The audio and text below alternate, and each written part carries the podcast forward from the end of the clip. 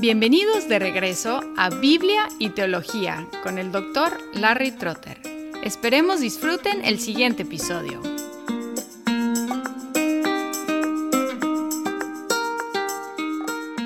Como voy a estar de viaje, estoy aprovechando el tiempo de mi ausencia para suspender nuestra serie sobre Gálatas e incluir unas ediciones muy especiales con la doctora Pierina Curran. Conversé con ella sobre el tema del estrés y la conversación se extendió tanto que pude producir tres ediciones, la primera sobre qué es el estrés, la segunda sobre estrategias para manejar el estrés y la tercera sobre el concepto del estrés en la Biblia. Empezamos hoy con qué es el estrés.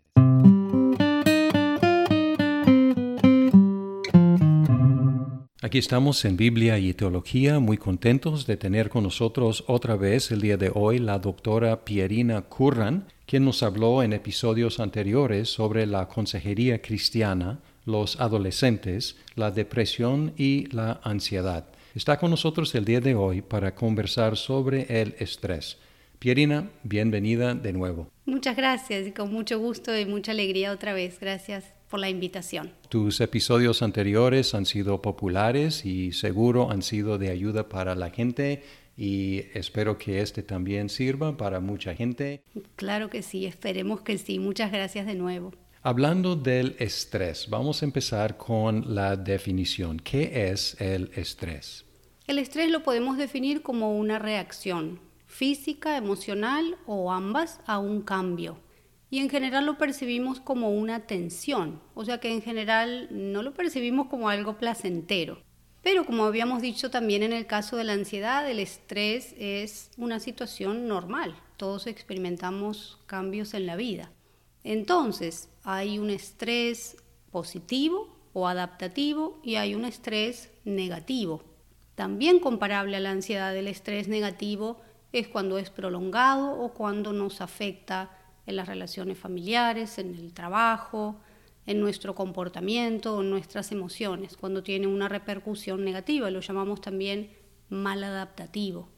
Entonces, a veces el estrés es agudo, cuando es de corta duración, o a veces el estrés puede ser crónico, cuando dura meses o quizás también años.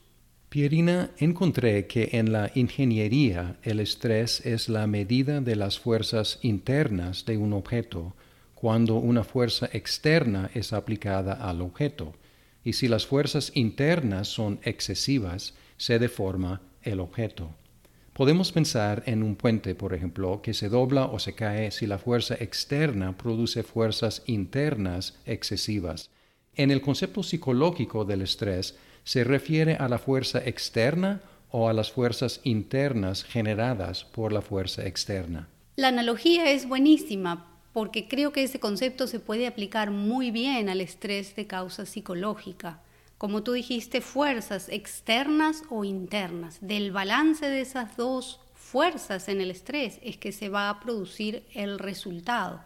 Entonces diría, esas fuerzas externas o presiones que experimentamos en la vida, ah, situaciones de trabajo, situaciones familiares, situaciones de enfermedad, ejercen presión sobre nosotros. Esa fuerza interna entonces, en un sentido, trata de compensar a la fuerza externa. Ahora, lo interesante en el concepto psicológico, en eso quizás es un poquito diferente, es que esa fuerza interna o factor interno puede transformarse en un factor de estrés en sí. Porque pensemos, a veces de la forma como pensamos, si tenemos un pensamiento negativo o si tenemos una tendencia al miedo, o si tenemos pensamientos inflexibles, se convierte en sí en un factor de estrés, aún sin tener los factores externos. Entonces es interesante. Ahora, los factores internos pueden ser a su vez, yo les llamaría factores de protección, porque si tenemos emociones sanas, si tenemos una relación cercana a Dios, si tenemos otros factores de protección que no son tan internos, sino que son externos, un buen soporte familiar, buenos amigos, un buen matrimonio. Esos son factores de protección. Entonces yo diría, en vez de decir factores externos o internos, quizás podríamos hacer la analogía con factores de estrés o depresión y factores de protección, que pueden ser a la vez externos o internos. No sé si está clara la analogía. Creo que si la representáramos en una ecuación matemática, la cantidad de estrés sería un resultado de esas dos fuerzas que están operando en direcciones opuestas. Entonces podríamos pensar cuánto estrés es mucho estrés. No hay una sola respuesta para eso, porque depende de, las, de los factores externos de presión y de los factores internos de protección que el individuo tenga. Eso sí me aclara eh, el concepto psicológico. La cosa es que una vez un psicólogo me dijo, después de un tiempo difícil para mí, él me dijo hay que evitar el estrés y se me hizo hasta chistoso porque el mundo tiene muchos factores que yo no controlo. Pero si tiene que ver con fuerzas dentro de mí, hay esperanza de alguna reacción positiva. Por eso se me hace interesante y, e importante aclarar que no solamente son las fuerzas externas que no podemos controlar, sino nuestra reacción a esas fuerzas. ¿Estoy correcto en eso? Sí, exactamente. Eso creo que es el concepto. Porque si el estrés fuera solamente las fuerzas externas, yo soy víctima y no puedo hacer nada. Pero si el estrés tiene que ver con las fuerzas dentro de mí, o positivas o negativas, soy agente, no solamente víctima. Cierto. Y entonces eso es una experiencia mucho más positiva y mucho más alentadora de pensar que solamente somos víctimas o estamos sometidos a un estrés que nunca vamos a poder manejar. Porque cierto es que factores externos a veces los podemos manejar, pero otras veces no. Entonces lo que la parte que podemos hacer es adaptarnos y crecer a pesar de esa presión que se ejerce externamente. Y pensando en el puente, por ejemplo, si la fuerza o el peso sobre el puente es excesivo, hay que reforzar el puente para que la fuerza interna del puente aguante la fuerza externa.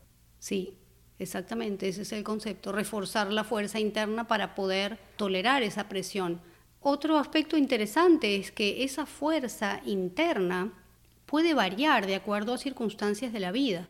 En otras palabras, un estrés que en un momento de la vida fue experimentado como pequeño o leve, en otro momento de la vida, cuando estamos más susceptibles, sea por el caso de una enfermedad o una situación familiar difícil o un problema financiero, ese estrés se experimenta de una forma totalmente diferente a la primera vez. Los seres humanos somos más complicados que un puente. Más complicados que un puente, seguro que sí. Ahora, ya hemos hablado de la ansiedad. ¿Cómo están relacionados el estrés y la ansiedad?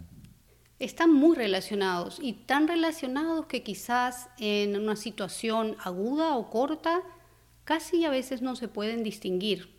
Habíamos definido a la ansiedad como una sensación de preocupación o de nerviosismo relacionada a un evento inminente o a una situación incierta.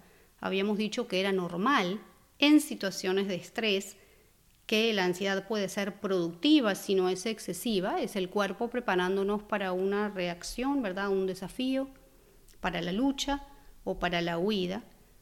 La ansiedad en general es más difusa comparada con el estrés, está más orientada hacia el futuro, mientras que el estrés se atribuye más a causas externas o identificables o que suceden en un periodo más corto de tiempo.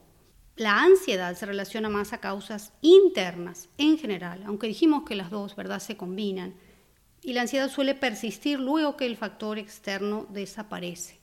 Entonces, quizás para resumir, a ver si lo puedo poner un poco más claro, el estrés es un activador común en la ansiedad, el cual es importante prevenir para que luego no se trastorne, no se transforme en un problema de ansiedad, en un desorden de ansiedad. Y la ansiedad es una reacción del cuerpo y de la mente frente al estrés. ¿Está claro ponerlo quizás de esa manera? Yo creo que sí, gracias. Y la palabra estrés no es una palabra nativa en español, sino una palabra en inglés pronunciada con la fonética del español. ¿Por qué hubo necesidad de introducir esta palabra en español? ¿No teníamos suficientes problemas sin esta palabra? Sí, eso es muy curioso lo que estás diciendo, pero creo que, que, es muy verdadero, porque no puedo pensar en otra palabra en español que describa el estrés. Quizás pensaría en estar bajo presión. Presión es una palabra que se me ocurre, o quizás mejor todavía que presión, tensión. Esa es la palabra, creo que más se asemeja al concepto que tenemos en inglés de estrés. En las últimas décadas se ha hablado mucho del estrés como una causa de muchos problemas, tanto físicos como psicológicos y relacionales. Pero si comparamos nuestras vidas en el mundo desarrollado por lo menos con las vidas de nuestros antepasados, estamos más cómodos, más sanos, más seguros y con menos horas de trabajo. ¿Estamos más estresados que ellos o simplemente más conscientes de la idea o posiblemente menos resistentes a los efectos del estrés. De verdad que somos bien complicados los seres humanos, ¿verdad? Porque es cierto que sí estamos más cómodos en muchos sentidos, más sanos, creo en algunos sentidos, ah, más seguros. Estoy de acuerdo como lo preguntaste, es casi como una definición. Creo que estamos más estresados, más conscientes y menos resistentes. Entonces, más estresados, tenemos una gran carga de actividades que no creo que comparado con los tiempos de nuestros antepasados, siquiera cuando me pongo a pensar en, en mí misma y en mi niñez, cuando iba a la escuela primaria o secundaria, yo no sufría del estrés que los niños ahora sufren en la escuela primaria o secundaria. No creo que fuera tan frecuente, no solo las consultas con consejeros o psicólogos que no eran tan frecuentes, pero eso podía ser en un sentido falta de quizás de información, pero es que no existía ese estrés. Yo no recuerdo haber estado estresada por hacer mi tarea o mis deberes o mis estudios en esa altura. Y aquí, en la época que estamos viviendo, eso se ha convertido en algo común, um, demasiado común. Entonces creo que sí estamos más estresados, pensando niños, adolescentes y nosotros adultos tenemos más actividades, tenemos menos tiempo o nos dedicamos menos tiempo para disfrutar de las cosas simples. Estamos más conscientes también, hemos aprendido a conocer lo que es el estrés. Y en un sentido eso puede aumentar la experiencia cuando conocemos lo que es, pero en un sentido también es bueno, podemos ponerle una palabra, podemos entender. Quizás también si reflexiono cuando era niña y no entendía lo que era el estrés, no por la escuela, pero quizás por, por, otras razones, me hubiera gustado entender para saber qué era lo que estaba pasando en mi cuerpo, porque quizás no lo, no lo podía interpretar. O sea que hay una parte en que creo que sí somos más conscientes y creo que somos menos resistentes en muchos sentidos. Hay muchos aspectos que han cambiado que nos hacen menos resistentes al estrés. La nutrición ha cambiado, nuestros patrones de sueño han cambiado el tiempo que le dedicamos a descansar. Uh, es sustituido muchas veces por tiempo en las redes sociales, comunicaciones electrónicas. Son muy buenas, tienen muchos aspectos positivos, pero también han consumido parte del tiempo que teníamos para otras cosas. Pierina, estamos en medio de una pandemia. ¿Se ha aumentado el estrés durante la pandemia actual? Y si es así, ¿cómo se manifiesta? Definitivamente el estrés se ha aumentado en esta pandemia.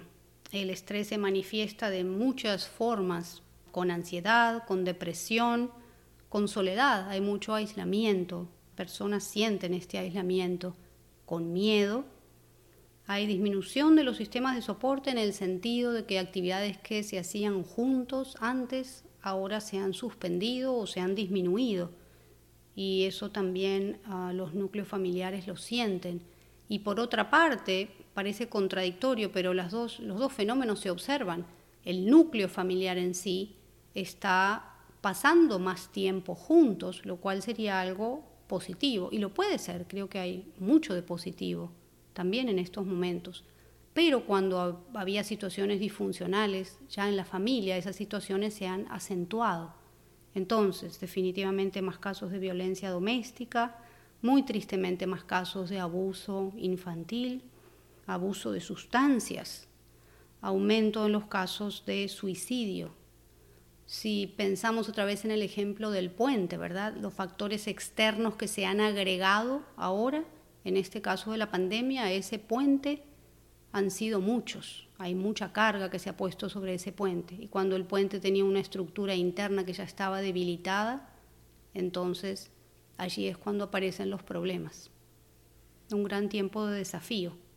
Como vivimos en un mundo estresante, con muchas presiones, ¿es la meta evitar el estrés o aprender a manejarlo o una combinación de ambas estrategias? Diría que es una combinación de ambas estrategias. Es una muy buena idea tratar de evitar el estrés si es posible, pero hay casos en que no se puede evitar, entonces la alternativa o la combinación es aprender a manejarlo. Entonces aquí tengo algunas ideas, como 15 acciones que podemos tomar para manejar ese estrés. Adelante. Para ver que tenemos muchas, no es que estamos abandonados ni invalidados de hacer algo con respecto a todas esas fuerzas externas que aparecen.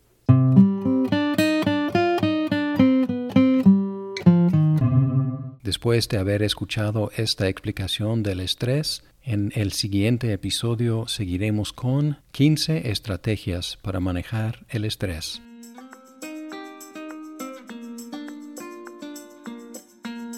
Muchas gracias por escuchar este episodio. Si estás disfrutando Biblia y teología, por favor compártelo con tus amigos. Hasta pronto.